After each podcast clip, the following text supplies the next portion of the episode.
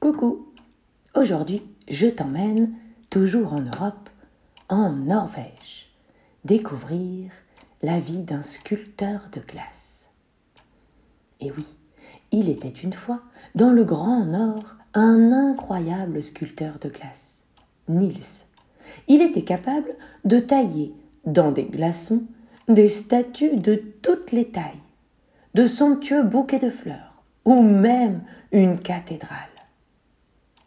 Mais, comme tu t'en doutes, ces œuvres d'art ne duraient pas longtemps, car dès que le soleil revenait, elles fondaient. Mais ce qu'il faisait était si beau que l'on venait de très loin pour admirer son travail éphémère. Un jour, un homme vint voir Nils avec sa fille pour visiter son atelier. La jeune fille était si jolie que le sculpteur en fut émerveillé. Il bredouillait en présentant son travail. Il se montrait maladroit et il rougissait tout le temps. Quand ces deux visiteurs partirent enfin, Niels n'était plus le même homme. Il était amoureux. Ah, l'amour. Quel beau sentiment.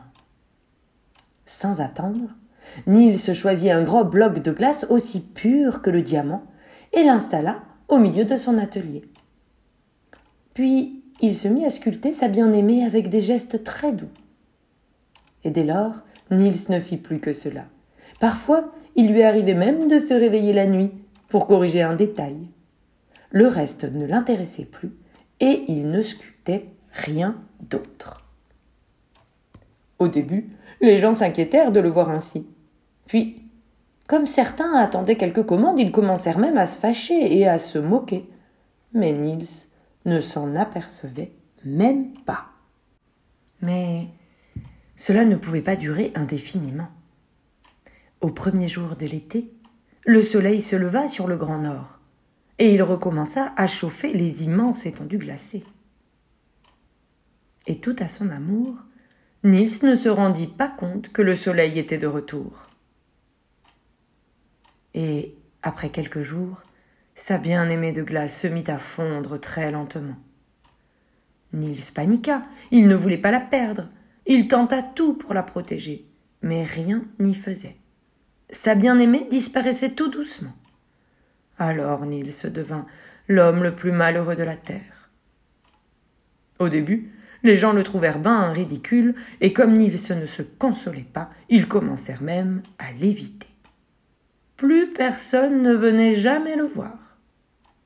Et Nils ne s'en apercevait même pas.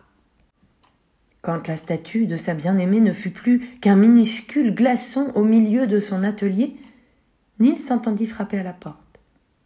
Laissez-moi hurla-t-il. Je ne veux voir personne. Mais la porte s'ouvrit pourtant, et une jeune fille entra dans l'atelier. Elle avait entendu dire qu'un sculpteur était devenu fou d'amour pour une statue de glace, et son cœur lui a soufflé d'aller voir.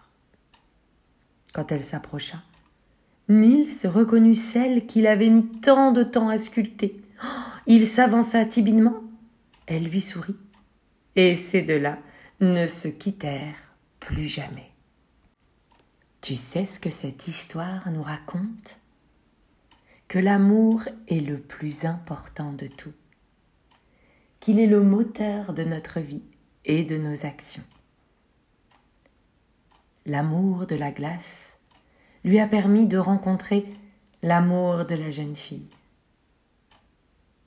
Et cet amour-là l'a même fait revenir au moment où la statue de glace n'était plus qu'un glaçon prêt à complètement fondre. Tu sais quoi? Il ne faut jamais perdre espoir et garder tout au fond de ton cœur ce diamant d'amour pour le faire rayonner chaque jour et chaque instant